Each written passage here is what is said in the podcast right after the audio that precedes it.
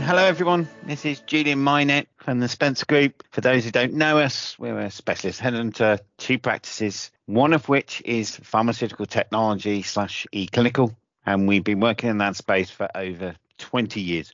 We've got to know our guest today, Matt Klaar, on that journey as he has been leading and helping his organization very rapidly scale. I deliberately stayed away from the numbers to stop embarrassing him, but anybody that can come into this sector and quadruple a business in the first eight years and then is set to either double it or triple it again in the next two, I suggest he's having quite a positive impact. So uh, nice of you to join us, Matt. Thank you very much, Julian. So a little bit more background on Matt. Matt is the CEO of Viedoc um, the very interesting EDC player that's been highly disruptive in this mature market. We've known Mats for three, four years as we helped Viedoc recruit their first sales leadership position in the US. Uh, the individual's now been with them, well, but it's been with you, what, three, three and a half years, Matt? That's correct. Yeah, about three years. So a little bit of background on Matt. He is a developer by background. He then moved into sales within an environment close to our hearts, in the fact that he moved into the recruitment and outsourcing field before joining Viedoc eight years ago. He has been part of the leadership team, and I would say a central part of that team that's driven a phenomenal growth the organization has quadrupled in size and revenue in that period and is set up to either double or triple again in the next two to three years. So we're keen to find out from Matt how he's been able to disrupt what is quite a mature market. Over to you, Matt. okay, thank you. Being an engineer, that's my background. I prefer to, to talk in numbers and, and just to echo you on, on the growth when I joined the company in 2015, we were about 20 people, and our sales number were around 2.5 million euros. Last year, we we had 25 million euros in sales, so we increased the sales over this seven-year period by 10 times, and we've also grown to 120 people as of now. Of course, it's mature and a very competitive market. All the small players, and you have also these big three players like Medidata, Veeva, and Oracle as a company, we have grown organically in a very steady and controlled manner. We haven't done any acquisitions. We haven't had any capital injections or of that sort. We've also been a profitable company, save for some small losses the last two years. We also got a real good push in 2019 when the growth partner Monterro acquired us. Monterro is a private equity company based in Stockholm and they have been a great support for our growth, as I would say. They concluded after their due diligence that they were uh, a bit amazed of our growth journey so far, but they also gave us kind of three recommendations. Number one was to speed up the development. We had like one or two development teams, and they also suggested to establish a sales and marketing organization, which we didn't have, uh, more or less. And they also asked us about the US market. Isn't that a good market for you? And, and we said, yes, it is. And so that's basically what we've done the last three years. We have increased the development department from one or two teams to six, coming up to seven teams now. We have established some people working with insights and marketing. And with your help, we also went to the US and established an office in the middle of the pandemic, actually. It was also like a challenge.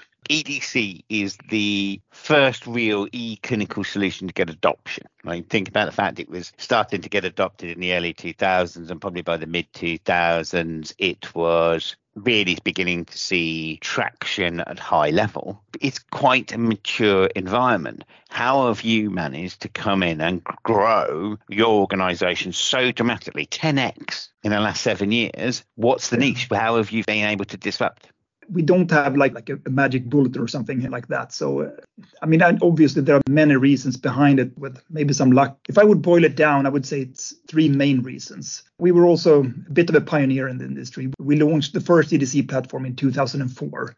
And that was quite successful, I would say. But after a few years, we became aware of some some limitations in the platform in terms of scalability and, and other things. So we did somewhat a unique thing here. We, we actually rewrote the whole platform from scratch. And then we launched the second generation of Viedoc in, in 2014. And this was a, like a cloud native platform with scalable architecture and a standardized technology so we could easily improve it and also maintain it uh, and continue to develop it. The first platform was also actually cloud native, but this one was on, on a new level. So the technology is one answer, I would say. The second thing is our background. We come from the CRO industry, so we've always had a solid understanding of, of clinical management, the pain points, etc. So therefore, we've always had a very strong focus on usability, the feedback we receive from the clients. As one concrete example, we what we've heard from CROs using both our platform and other platforms that they must spend like in some cases 3 or 4 days training clinical sites before deploying a study. While they are using Viedoc, they only have to spend like 30 minutes.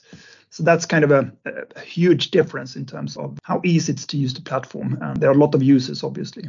The third thing is that we have invested a lot in quality and compliance, both in terms of clinical trials regulations and also all the data privacy regulations.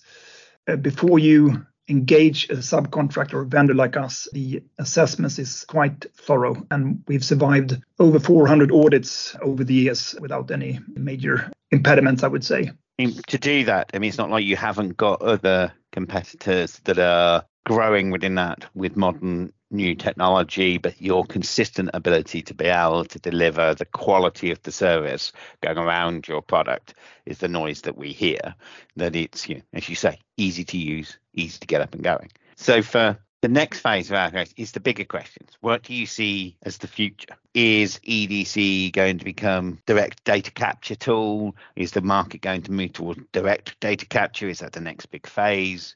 How do you see AI affecting this area? Let me start with this. In terms of the opportunities within the EDC market, uh, where that is going, I would say it's very much about integration. And this is also something we are investing a lot of time and efforts in right now. I think the industry is moving towards a fully digitalized ecosystem, and any EDC vendor who can facilitate seamless integration would be in a good position. And also, just talking about EDC, I don't know if that abbreviation is going to survive in the long run. I mean, it's this abbreviation is I don't know how old it is to be honest. Considering direct data capture, I think it's going to be in the future more of a repository of study data being pushed and pulled in a safe and controlled way between different software platforms. And when I see software platforms, I mean could be uh, devices, could be medical records, any device or unit having software with a connection to the study. Back to my answer, I think integration is a key word here. Yes. As we see more and more devices coming into play, more sources of information, more sources of data, yeah. you see the fact that you need to be able to seamlessly integrate with whatever is coming in and however it wants to be managed. Yeah. Absolutely. I mean, from our point of view, I mean, obviously we don't only have the EDC component. We have had other uh, add-on products like ePro, RTSM, and, and uh, eTMF, etc. So some clients they want to have it simple, so they want to have like a one-stop shop. But it's also very common to uh, go for best of breed. I do think that's going to be even more important uh, moving on because also in uh, numbers I've heard within clinical trials is that in average you use maybe different seven to 10 different platforms and, and in some cases moving data manually and, and, sometimes using paper and just uh, manually inserting data from paper, etc. So so the integration that any system can talk to any other system in a once again safe and controlled way, uh, I think that's that's going to be reality for sure. Uh, the question is how fast it's going to be. And also what you touched upon for, for related to machine learning and, and AI, considering the possibilities here, it will revolutionize uh, the clinical trial industry as well. But once again, I think it's more question of when and how, because there are obviously concerns around. Uh, I mean, especially if you look at the Chat GPT, for instance, yeah. about data integrity. If you ask any question, I mean, that's going to be entered into the cloud, and, and uh, if you have a good prompter, there's theoretical possibility that someone else could access uh, this kind of information, and and you could also obviously risk getting IP related information into your computer. That could yeah. be infringement. There are a number of things that needs to be assessed and, and controlled before it's really deployed, I would say. we are obviously looking into this area a lot as well. Yeah. What we heard, uh, we were both at DIA this year, there was a big discussion around AI and these large language models and encouragement to use them for all of us in our day to day as a digital assistant, but still some big questions over whether they can be used effectively on clinical data. Because the large language models have got the whole of the internet to work on and much more for language. So it's got huge data banks to learn with. The pharmaceutical data isn't out there, it's not being shared, it's very secure, it's in silos.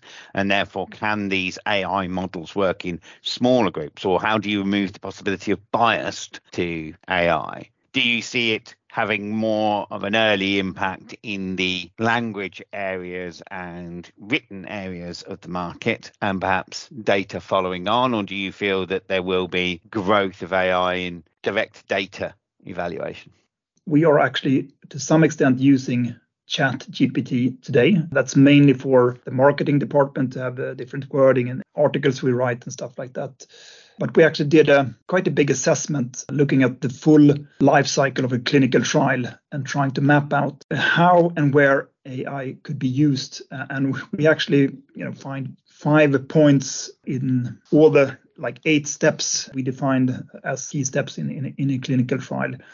So when it comes to, to language, I think that is possible if you are going to conduct a study in, in several languages. You have some good support for uh, like training material here. I mean, the essence of using AI, you need some good training material and usually extensive training material to have a, a good one. The second component is obviously the validation. Even though you use uh, the AI for, for languages, you would st- still need someone to validate it. So whether it's going to be a time save or not, I mean, that's up to any company to decide, but it obviously will be more efficient in some areas, I would say. When it comes to study data, I think it's going to be more tricky, but I think that's going to be solved as well. I mean, we have the uh, European Health Data Space Initiative from EU making data more accessible, like pseudonymized. So we, we might have some more training material there.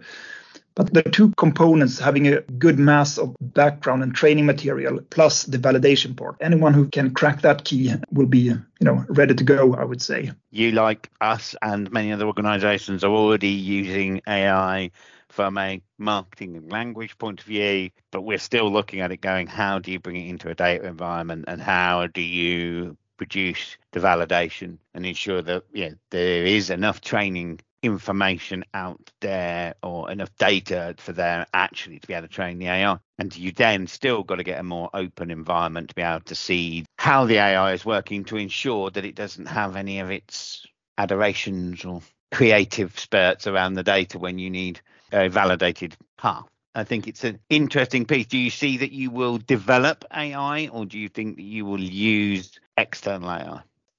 And I think we um, we might do both. We are looking into it in-house, but obviously there are a number of open source components that you can use as well. So um, I don't know to be honest. we'll see. Understand. but absolutely.